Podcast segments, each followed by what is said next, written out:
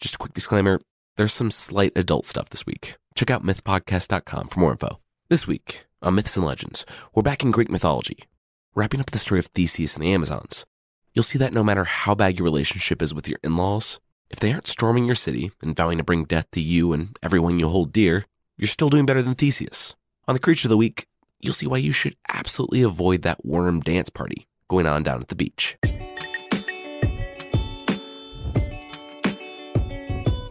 This is Myths and Legends, episode 93b Love and War.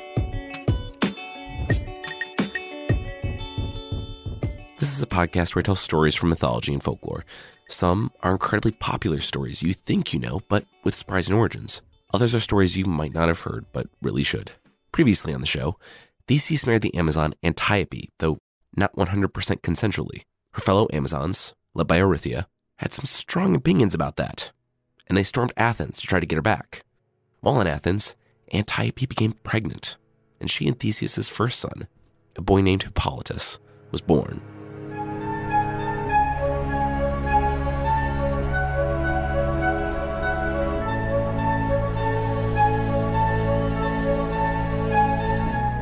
Orithyia could see that her sister was alive. She had only caught glimpses of Antiope here and there, but she saw the woman dressed in her Amazon armor. She didn't know why her sister wasn't fighting to escape, but she imagined Antiope had her reasons. It didn't matter. Orithyia would have the head of Theseus soon enough, and her sister would be free. It was a tough start to the hostilities between the Amazons and the Athenians. The Amazons, though a superior fighting force, occupied the low ground, and the Greeks, who weren't as proficient as the Amazons, maintained a better position and knew the city well. The Amazons stayed in the city for a week, until they could see that the cowardly Athenians weren't going to dislodge themselves from the highest hill. After a week of siege, Theseus stepped forward to talk to the Amazons. He returned with good news and bad news. The bad news? They were going to have to fight the Amazons one way or another. The good news? Theseus got to pick the place. He'd chosen a field right outside of Athens. With the discipline of the Greek soldiers, the Athenians might just stand a chance. Theseus and Antiope spent the night before battle apart. Theseus was up late with preparations, and Antiope was with their infant son, Hippolytus. Theseus didn't know what Antiope would do the following day, whose side she would choose. Of course, she could leave if she wanted. Theseus had told her sister that much earlier that morning, but the Amazons didn't care. It had gone past getting Antiope back. It was an issue of honor now. The whole world knew that a Greek had betrayed the Amazon queen and that another had kidnapped her sister. The Amazons needed to make an example of the Greeks, so the world didn't think they could come and do the same. As Antiope nursed her baby, even she wasn't sure what she would do in the morning.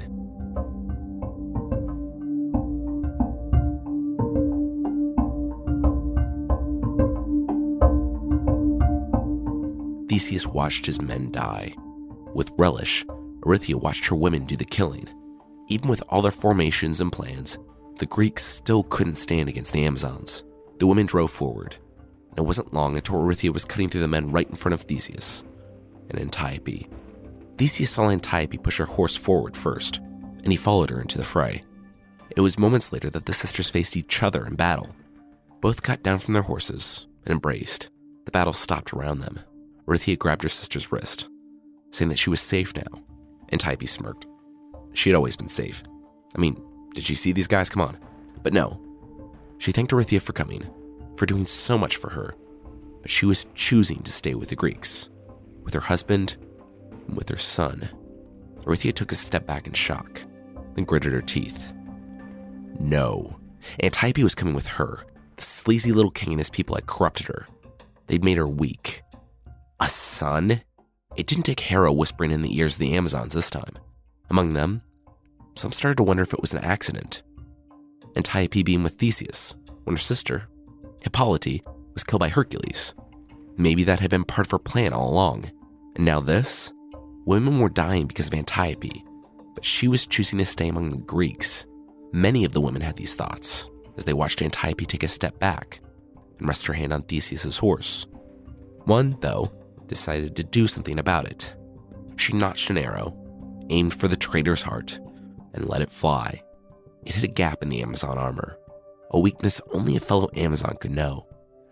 Antiope felt a thud and found that she couldn't breathe. She looked at her sister with confusion and pain. Theseus didn't see the arrow until Antiope collapsed next to his horse. Blood smeared on the animal. Brimming with rage, he didn't care that he was right next to the enemy host. He didn't care that it might mean all of their deaths. Theseus yelled, and his Greeks yelled back. They gripped their spears and fired their arrows. A complete bloodbath ensued. The Greeks, with renewed vigor, cut the Amazons flat footed. Orithyia herself was hit with three arrows as she rushed back to her horse. She dragged herself from the battlefield. It was all she could do to survive, let alone command the women. In seconds, in one stupid shot from a misguided Amazon, the day had been lost. The Amazons retreated. The Athenian men rushed past Theseus to give chase to the fleeing Amazons, but the king jumped down from his horse and ran to his wife. Blood was pooling in her armor. She looked to the sky. She had made her choice.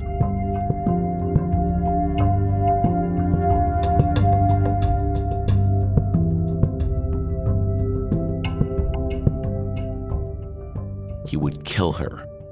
Those were the words that Theseus heard from the oracle when he went, days later, to ask about his wife. He took it to mean that she would die. After the Amazons fled, and they had brought her carefully inside to the healers, they saw that Antiope was still alive, though barely. A miraculous thing happened that first night. She survived. She'd stopped bleeding, but she still wasn't awake. Another day passed with the healers doing all they could, and so Theseus went to seek counsel from the gods and he got that message that he would kill her. He knew that she would succumb to her injuries, and when she did, it would be his fault. He would have killed her. He arrived unannounced and turned the corner to his wife's room to find her sitting up and holding little Hippolytus. She smiled. She was in extraordinary pain, and they were very much not out of the woods yet. But the healer said that it looked like it was the will of the gods that she would pull through, they had repelled the Amazons, the very first foreign army to ever invade Greece, and they had survived. But how long would they survive? Athens could and would build walls, but they were still so vulnerable. There were tribes and monsters that lurked in the wilderness, but the biggest threat to Athens was other kingdoms. They got along well with most of their neighbors and had an uneasy but peaceful relationship with Sparta to the south, but there was still one. There was a powerful kingdom out there that hated Theseus and the Athenians. They had trampled the Athenians until Theseus killed the Minotaur and escaped in the night with captives, taking and then quickly abandoning the princess of Crete, Ariadne. King Minos, the king who ordered the labyrinth to be constructed, would have waged war against the Athenians immediately, but an old grudge resurfaced. Minos had gone after the inventor himself, Daedalus, and ended up being boiled alive in his bath. Now, the surviving sons of the late King Minos ruled Crete, and they were a bit more stable than their father, evidenced by not sending young people into a maze to be eaten alive by a bull monster. But they still blamed the Athenians for their downfall and personally hated Theseus, or so Theseus thought, until the day one of their messengers showed up in Athens. The messenger said that the king, Deucalion, a son of Minos, wanted a peace between the two kingdoms. Theseus, still shaken over the Amazon assault that nearly destroyed them, agreed and asked the terms.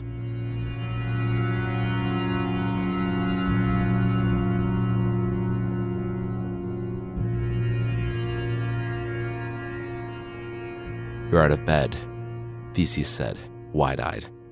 He let out a low whistle, a cue that he had planned for just this instance. Three armed men rushed into the room and stood by their king. Blood was already starting to stain Antiope's nightclothes as she stood there, teeth clenched, and eyes locked on Theseus. She asked if it was true.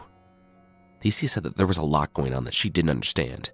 She asked again, taking a step forward. Theseus took a step back bumped up against the wall. Yes, it was true. Theseus was marrying Phaedra, a daughter of Minos, to finally close the rift between the two hostile kingdoms. When it was done, Athens wouldn't have any enemies in Greece. It wasn't personal, just political. He and Antiope would remain married, and yes, he would have to disinherit Hippolytus and allow for his child with Phaedra to sit on the throne of Athens. It was okay, though. Theseus was actually heir to another kingdom through his mother, so Hippolytus would still be a king someday. See, it would all work out. A forced smile faded from Theseus's face as he realized the news only made Antiope angrier. She started walking forward. Theseus threw up his hands. She needed to calm down. He was king, and he was commanding her to stop. He had seen the Amazons in battle, though. He had seen what Antiope did the day he accidentally kidnapped her, and he had never seen her this angry before. He gave one of his men the signal to stop her now. The warrior stepped forward, hand on a sword to push back this woman. She was just an invalid, a wounded invalid. She should not have been able to break his arm in three places and then impale him on his own sword, but that's exactly what she did. The other two men gave up all pretense of trying to calm her down and rushed the Amazon, spears out. Theseus started looking for an exit, but knew it was futile. The Amazons were a force of nature. Even bloody and wounded, he knew that Antiope was faster than him, stronger than him. From the moment she knew about the wedding of Phaedra, there was no stopping this. When the other two men were dead, Antiope threw down the Athenian sword and reached into her nightclothes to grab the knife that she had carried since she was a girl, the one she trained with as an Amazon. It never left her side. As she walked forward, blade pointed down at Theseus, she berated the king. She had given up everything for him her family, her home, even her identity. Now she lived as a traitor to her people in a city that hated her because of him. And he was going to marry another woman? and Antiope was now standing over him. No, he wouldn't be marrying another. She raised the knife above her head and stabbed downward for the kill. But something stopped her. That something was Theseus and his sword, the one that he had had since he left his birthplace, the city of Troezen, the one that had made him king. He had started carrying it with him since the messenger came from Crete, since he accepted the offer to marry Phaedra. It was now buried to the hilt in Antiope's stomach. The blood from that wound connected with the blood from the arrow wound, and Antiope collapsed. She died, gasping for air, in Theseus's arms.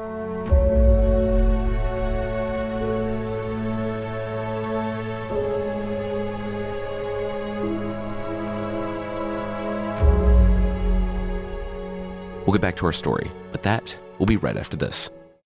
As humans, we're naturally driven by the search for better. But when it comes to hiring, the best way to search for a candidate isn't to search at all. Don't search, match with Indeed. When I was looking to hire someone, it was so slow and overwhelming. I wish I had used Indeed. If you need to hire, you need Indeed. Indeed is your matching and hiring platform with over 350 million global monthly visitors, according to Indeed data, and a matching engine that helps you find quality candidates fast. Ditch the busy work. Use Indeed for scheduling, screening, and messaging so you can connect with candidates faster. And Indeed doesn't just help you hire faster. 93% of employers agree Indeed delivers the highest quality matches compared to other job sites, according to a recent Indeed survey. And listeners of this show will get a $75 sponsored job credit to get your jobs more visibility at Indeed.com slash podcast. That's Indeed.com slash podcast. Terms and conditions apply. Everybody in your crew identifies as either Big Mac Burger, McNuggets, or McCrispy Sandwich. But you're the filet fish Sandwich all day. That crispy fish, that savory tartar sauce, that melty cheese, that pillowy bun. Yeah, you get it. Every time. And if you love the filet of fish, right now you can catch two of the classics you love for just $6. Limited time only. Price and participation may vary. Cannot be combined with any other offer. Single item at regular price. Ba da ba ba ba. With LinkedIn Jobs, we tap into a network of more than a billion professionals to help you find quality professionals quickly and easily for any role you need. Marketing wizards? Found them. Software engineers? Found. That project manager I could never seem to hire? And found. LinkedIn Jobs quickly matches your roles with candidates with the right skills and experience. In fact, 86% of small businesses get a qualified candidate within 24 hours. Post your first job for free and get started at linkedin.com slash spoken. That's linkedin.com slash spoken. Terms and conditions apply.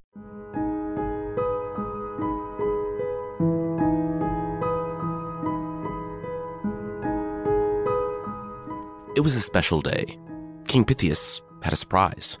Pittheus, if you remember, was the king of a city called Troezen. When Aegeus, father of Theseus, was passing through on his way from the oracle, Pittheus, skilled in understanding prophecy, knew that not only would Aegeus have a son, but Pittheus would have his own heir to sit on the throne when he was gone. He sat Aegeus next to his daughter at dinner, gave them both a lot of wine, and just let the situation work itself out. And it did. Nine months later, little Theseus was born. He was raised in Troezen by his mother, Aethra, until it was time to go to Athens to claim his birthright. The elderly King Pittheus hobbled toward Hippolytus, his heir, and laughed to himself. All those years ago, he was so obsessed with his legacy that he tricked a king and his daughter into sleeping together. He thought he was old then. How was he to know he had another 50 years in the tank? How was he to know that it wouldn't be Theseus who sat on his throne, but the son of Theseus? See, Pittheus had trained Theseus years ago, and when Theseus became king of Athens, Pittheus assumed that he'd never see the man again. It had been years when, alone, Theseus returned to Troezen with a baby. Pittheus thought he saw tears streaking his grandson's face, but Theseus didn't stay long enough for him to pry. He simply told Pittheus that this was his son, named Hippolytus. He asked Pittheus to keep him here, to raise him as he did Theseus. Hippolytus's mother had died. There was no one left for him now. He would grow into a strong, capable man, and Pittheus finally had his king. That was nearly 20 years ago. Hippolytus had left Troezen exactly once to go visit Athens two years ago to see his father for the first time. Like Theseus had idolized Aegeus, Hippolytus idolized Theseus. Theseus was surprised, too, that Phaedra, the daughter of Minos, the one that he'd married after Antiope, didn't hate Hippolytus. Maybe 18 years of forced exile for a baby had been overkill.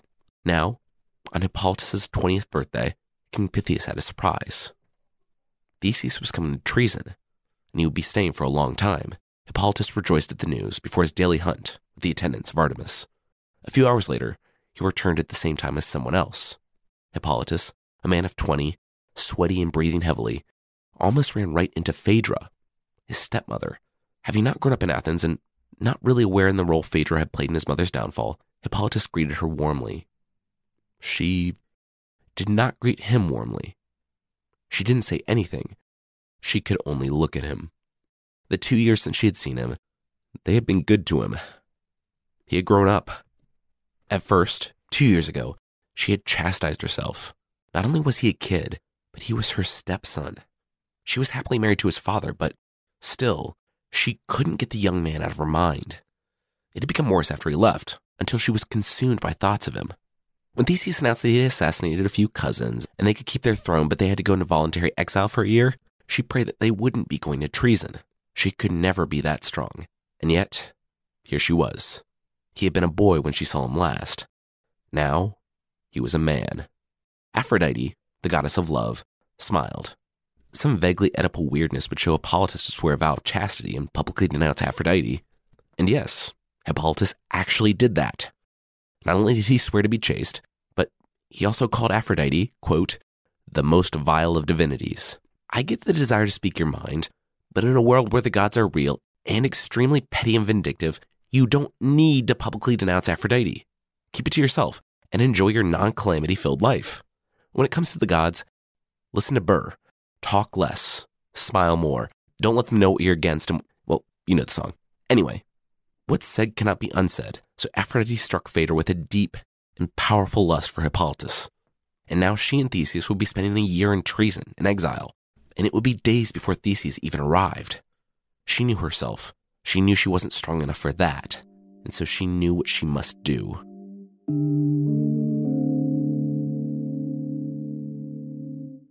About a week later, Phaedra struggled to sit up in bed. She was getting weaker. Good. Her nurse came every day, and every day Phaedra swatted away the food from her hands. Phaedra, with no idea what these thoughts meant or where they were coming from, was horrified with herself. She knew a long, torturous death of starvation was the only way she could purify herself, was the only way she could be free of these feelings. The nurse thought that something else was going on, so she made everyone leave the room and brought up the topic with the queen. Phaedra, ashamed, and after many, many pages of pleading, finally broke down and told the nurse her shameful secret. The nurse cocked her head. Wait, seriously? That's it? You're in love with a guy who doesn't love you back? Oh, wow. That's a really specific problem that's only been experienced by most humans, gods, and creatures. Phaedra screamed, It was her stepson. The nurse waved her hand. Yeah, stepson. They aren't even blood related. It's weird, sure, but ancient Greece. Weird isn't weird here. Phaedra shot back. She wouldn't cheat on her husband with his son. To which the nurse replied that, Oh, okay, so Theseus would rather that she died? Hmm, no? Okay, so you know what? I'm not saying do it, but do it. Clear your head, get this out of your system, but don't kill yourself. I'll tell you what, if you don't want me to talk to Hippolytus, get out of bed right now and stop me. Oh, you can't? Because you've been starving yourself? Oh, okay, then I'll go. Thanks for permission. Since patient confidentiality wasn't close to being a thing, the nurse immediately went to Hippolytus with a request. First, she made him swear a binding oath that he would never tell anyone what they discussed. Then, she opened with a fun, Hey kiddo, you've got a secret admirer. She's super into you and you need to get together with her. Today, or else your stepmom's gonna die. Also, she's your stepmom. Hippolytus stopped her right there. First things first, he swore a binding chastity oath to Artemis, so no dice there. And even if that wasn't in place, he did have a follow up reaction of, What? His stepmom? The nurse rolled her eyes. You two. Look, you're not blood related. You've spent probably two hours with each other in your entire life. Look, it looks bad on paper, and it's adultery, and maybe the deepest betrayal imaginable of your father, but Hippolytus didn't understand what sort of state Phaedra was in. Hippolytus staggered back, disgusted by what he had heard. He loudly cursed and denounced both the nurse and Phaedra, saying that he would never be a party to what they were asking of him. He would keep the secret, as he had sworn to, but he was leaving Troezen until his father returned. Then, perhaps things could be brought into the light. He didn't trust either of them in the meantime, so he would be out living in the wilderness, with his bow and the priests of Artemis. That was his true home. He grabbed his bow and stormed out of the palace.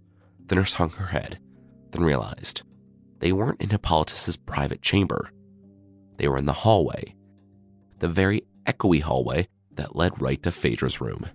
Phaedra had it ready earlier, but she had decided to go with a more torturous form of death. When she heard the conversation between the nurse and Hippolytus start, she wanted to die right then. She knew it was over. Her name would live on, tarnished. She would be the laughingstock of Athens, and she would shame Crete, her home. There was only one thing left to do. In death, she could pin her shame on another. It was a horrible thing to do, but the shades in Hades wouldn't judge her for it. She wrote one short message for Theseus, used her last bit of strength to swing the noose she had made earlier around a rafter, looped it around her neck, and stepped off the chair. Out of breath, the nurse tried to save her. She even screamed frantically, rushing around the palace looking for a knife to cut down her queen, the woman she had raised from birth. But even if she had been able to find one, it would have been too late. Phaedra's neck had broken the instant she stepped from the chair. Yet another casualty in the games gods play with mortals. Outside, King Theseus stood at the gates, his entire retinue waiting for the city to be open for him. He was a bit annoyed and wondered what could be so distracting for his people inside. That's when faint cries of anguish came wafting on the wind.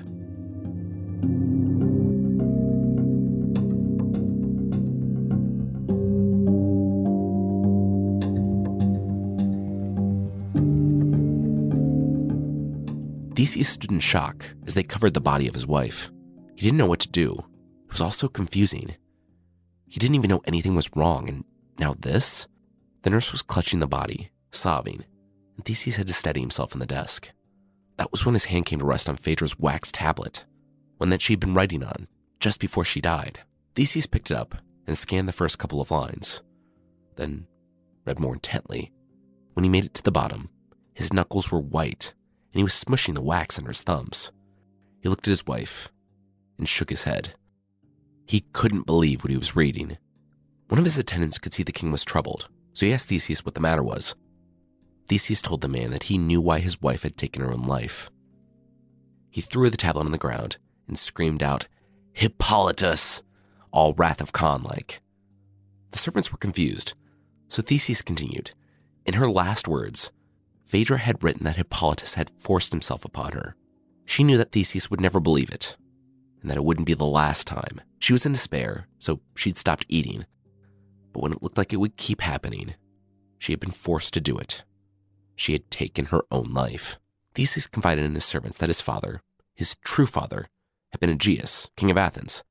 But his mother maintained that on the same night, Poseidon had beckoned her out to the coast, and they also, yeah, since there was no such thing as a paternity test in ancient Greece, there was always a little doubt in Theseus's mom's mind, and so Poseidon had given the boy a little gift. Three times in his life, Theseus could curse anyone, anywhere, anytime, no questions asked. Which, okay, if you're an Olympian looking for a birthday gift for a child you just learned you have, you can't go wrong with three curses. But I feel like that's the Amazon gift card of Olympian birthday gifts. But hey, you know, kids love it because you can spend it on whatever you want and they don't really expire. But it does kind of show that you forgot their birthday. Regardless, Theseus had lived, let's say 50 years, and had never once used the curse. Not on King Minos or the Minotaur, not against any of the enemies he faced with the Argonauts, or even against the Amazons. It's almost like this later Greek playwright was just making this part up because he wrote himself into a corner. Who's to say? Regardless, Theseus had his curses, and for the first time in his life, he knew who he would use one on. His own son had raped his wife and driven her to suicide. It doesn't get any worse than that. He announced that he would exile his son and pray to Poseidon to make good on his curse. He would ask Poseidon to kill his son. Just then, Hippolytus turned the corner, beaming, he had heard his father yell for him, and oh my gosh, what happened? Theseus only sneered. Hippolytus knew exactly what happened. The son of the Amazon looked around the room, scowling at him. He had no idea what his father was talking about. Theseus said that Hippolytus stood convicted by the last words of a dead queen. It didn't matter how many oaths he swore. It didn't matter if he said he was a vegetarian or chaste.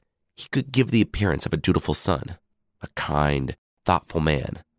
But with Phaedra's last words, the monster within was revealed. He was a rapist, and now a murderer. Hippolytus started, but Theseus shut him down, saying that Hippolytus wasn't going to talk his way out of this. Hippolytus was exiled and must leave Troezen immediately and never show his face in any country where his father was considered a friend. He should get out of Theseus's sight now. Hippolytus pleaded with his father. There was more to the story. Hippolytus had made a pledge upon the gods not to say, but if he investigated further, or at all, he would see how wrong he was. Phaedra hadn't been honorable, though she had done an honorable thing. Hippolytus begged his father to talk to other people before he did this, but Theseus just shook his head. His son was honestly saying he was too pious. That's why he couldn't explain what happened. Did Hippolytus mishear him? He said the kid was exiled. If it was up to him, he would see Hippolytus driven to Atlas or Colchis, but he would settle for out of Greece. That was how much he now hated the young man. That hit Hippolytus right in the chest. He loved his father, idolized his father. To have the man standing here spitting curses into his face broke him. Hippolytus hung his head, tears dropping to the floor. Where would he go? Where would he stay? Theseus shrugged. Maybe there was a host out there who didn't mind a guest raping his wife and driving her to suicide in his home. But that wasn't Theseus's problem. Theseus's problem was, for some reason, still here but that would be solved soon, one way or another. Theseus rested his hand on his sword.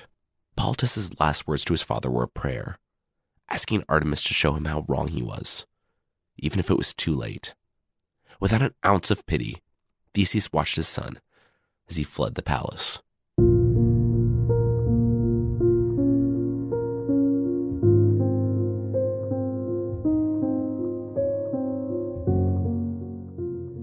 News arrived later on that week.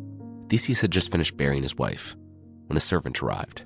He recognized the young man as one of those who had left with Hippolytus. It happened a few days after they'd left. They were riding by the ocean with Hippolytus. The young man's chariot had sped off ahead of the group. In an instant, the waves kicked up and swelled almost 20 feet high. When they cleared, a massive bull took their place. It roared at Hippolytus's horses, and they bolted. Hippolytus barked commands at his horses, and got them back under control. Getting them under control, though, proved to be his undoing. His hands on the reins, the bull bellowed again. It filled Hippolytus and his companions with dread, and his horses with terror. It drove them toward the rocks. They turned hard to avoid running into them, but Hippolytus wasn't as fortunate. His chariot shattered against the boulders. Even worse, his arms had been tangled in the reins. His friends listened helplessly as the frightened horses dragged the body across sharp rocks. Good, was all Theseus could muster. The guy was his son, but what he had done was unforgivable. Poseidon had made good on his curse. The companion said he never believed that Hippolytus did what they said of him. At any rate, the kid's still alive. Pretty much mangled beyond recognition and looks like he's in constant, agonizing pain. Well, he also said he's in constant, agonizing pain, so there's that. They brought him back to Troezen, what he wanted. It was the only home he ever had. Theseus asked the messenger to bring the body to him. He wanted to see the punishment that the gods had brought on the man who killed his wife. Ugh. Yeah, okay. I'll tell them to bring him up, the messenger said, and left. Theseus, hey, he heard from the other side of the room. He turned and saw Artemis shining in the corner. She had come with a timely revelation. Well, timely in that it was poised to cause the maximum amount of pain, not timely in that it could do anything at all. She laid out the entire true story to Theseus. Not only had his dead wife tricked him, but that he had cursed his own son to an extremely painful death. Oh, yeah, and Poseidon wasn't happy about killing an honorable kid either. So now your maybe godfather thinks you're horrible now, too. Theseus stood there wide eyed, with mouth agape, as a wave of emotions washed over him. He. he couldn't believe it. He killed his son for nothing. Just because Hippolytus swore to be a virgin and denounced Aphrodite? Artemis told Theseus to take heart. It wasn't like he had a choice in the matter. Aphrodite wanted the kid dead, so the kid was going to die. Oh, and here he is. Theseus saw his son, mangled and dying, and threw himself on the young man, begging his forgiveness, telling him that they had both been deceived by the gods. Hippolytus said that he knew. He knew all along that something horrible was going on. And even though it had come to this, he was glad he was alive long enough to be reconciled to his father. Artemis announced that her greatest servant would be honored in the city of Troezen as long as she was.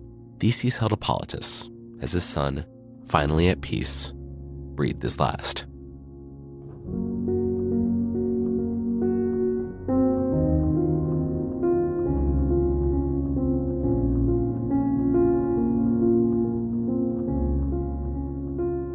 Theseus watched the men heap dirt on his son's grave Ariadne, his father Aegeus, Antiope, Phaedra, Hippolytus, everyone he cared about, everyone he got close to, died.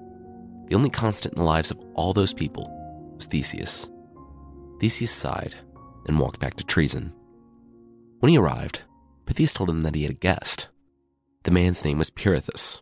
Pirithous said he was so sorry to hear all about Theseus' wife and son. He too had lost his wife recently. It was the hardest thing he had ever had to go through. You know what was the second hardest, though? Meeting a new wife without his wingman. Theseus shook his head. He'd been married a long time. It wasn't even on his radar. He hadn't been thinking about this at all. Pirithous cocked his head. Really? Theseus continued. But, you know, bow and arrow to his head, there was someone he had in mind. She was just a teensy bit young. She was 10, so they'd have to kidnap her and keep her for a few years. Pirithous said that sounded great to him, but if he helped Theseus kidnap a 10 year old, Theseus had to help him meet slash maybe kidnap a wife of his own, no matter how dangerous or scary. Theseus agreed. As they were preparing to head out, Pirithous asked Theseus where they were going for his future wife. Theseus paused, then replied that they were going to Sparta. Her name was Helen, Helen of Sparta.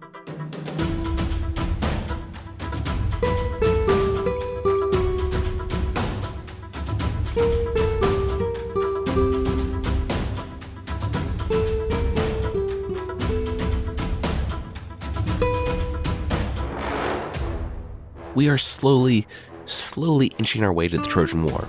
And I think 2018 will finally be the year we talk about the next generation of Greek heroes and villains. Next week on the show, it's our final episode of the year, and it's a very Viking Christmas on the Myths and Legends podcast. I'm really looking forward to it. I want to say thanks to I'm the Droid You're Looking For, to Zazma, Ragan in Canada, The Curious Cat Mac, Dark Flu, Gina and Sophia, JStar07, Adventure Lauren, Dubious Caesar, Hasty93, Evisu Tengu, Spellbound 81, Mullinator 94, and ABPD Fox for the reviews on Apple Podcasts. Thank you so, so much. It's great to hear from you, and I really appreciate it. If you'd like to leave a review, Apple Podcasts is still very much the best place, and you can find the show there at apple.mythpodcast.com.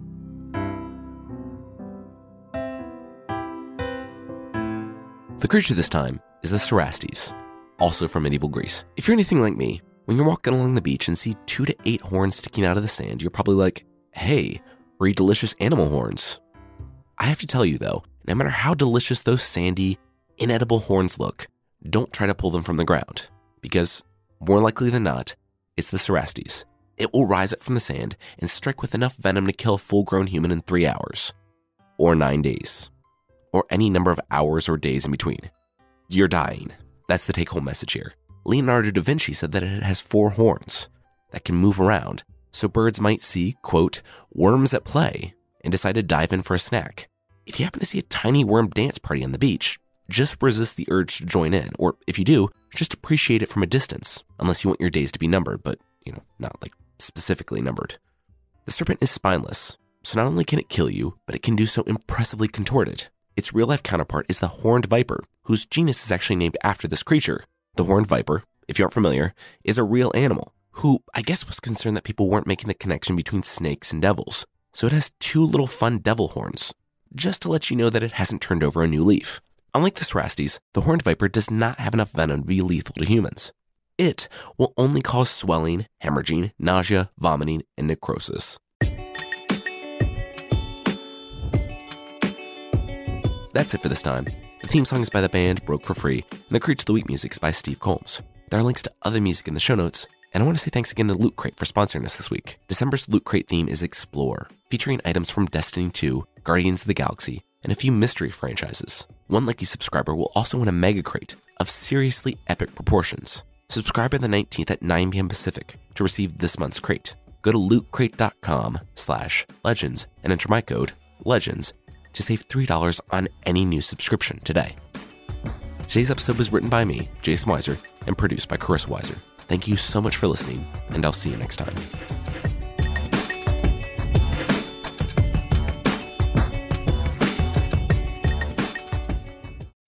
As humans, we're naturally driven by the search for better. But when it comes to hiring, the best way to search for a candidate isn't to search at all. Don't search, match with Indeed. When I was looking to hire someone, it was so slow and overwhelming. I wish I had used Indeed. If you need to hire, you need Indeed. Indeed is your matching and hiring platform with over 350 million global monthly visitors, according to Indeed data, and a matching engine that helps you find quality candidates fast. Ditch the busy work. Use Indeed for scheduling, screening, and messaging so you can connect with candidates faster. And Indeed doesn't just help you hire faster. 93% of employers agree Indeed delivers the highest quality matches compared to other job sites, according to a recent Indeed survey. And listeners of this show will get a $75 sponsored job credit to get your jobs more visibility at Indeed.com slash podcast. That's Indeed.com slash podcast. Terms and conditions apply.